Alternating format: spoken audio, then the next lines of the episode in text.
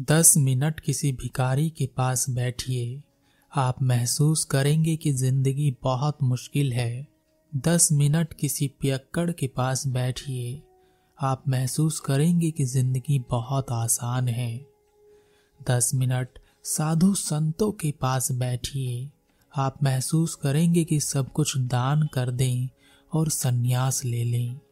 दस मिनट जीवन बीमा एजेंट के पास बैठिए। आप महसूस करेंगे कि जीवन जीने से अच्छा तो मर जाना है। दस मिनट किसी व्यापारी के पास बैठिए। आप महसूस करेंगे कि आपकी कमाई कुछ भी नहीं है। दस मिनट किसी वैज्ञानिक के पास बैठिए। आप महसूस करेंगे कि आप में दुष्टता के अलावा अज्ञानता भरी पड़ी है। दस मिनट किसी अच्छे अध्यापक के पास बैठिए। आप महसूस करेंगे कि वापस विद्यार्थी बन जाना चाहिए। दस मिनट किसी किसान या मजदूर के पास बैठिए। आप महसूस करेंगे कि आप कठिन परिश्रम नहीं करते। दस मिनट किसी फौजी के पास बैठिए।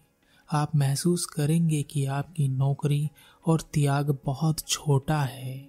दस मिनट शमशान घाट किसी अर्थी के साथ जाएँ। आप महसूस करेंगे कि ज़िंदगी में सब मोह माया है, सब त्याग दें।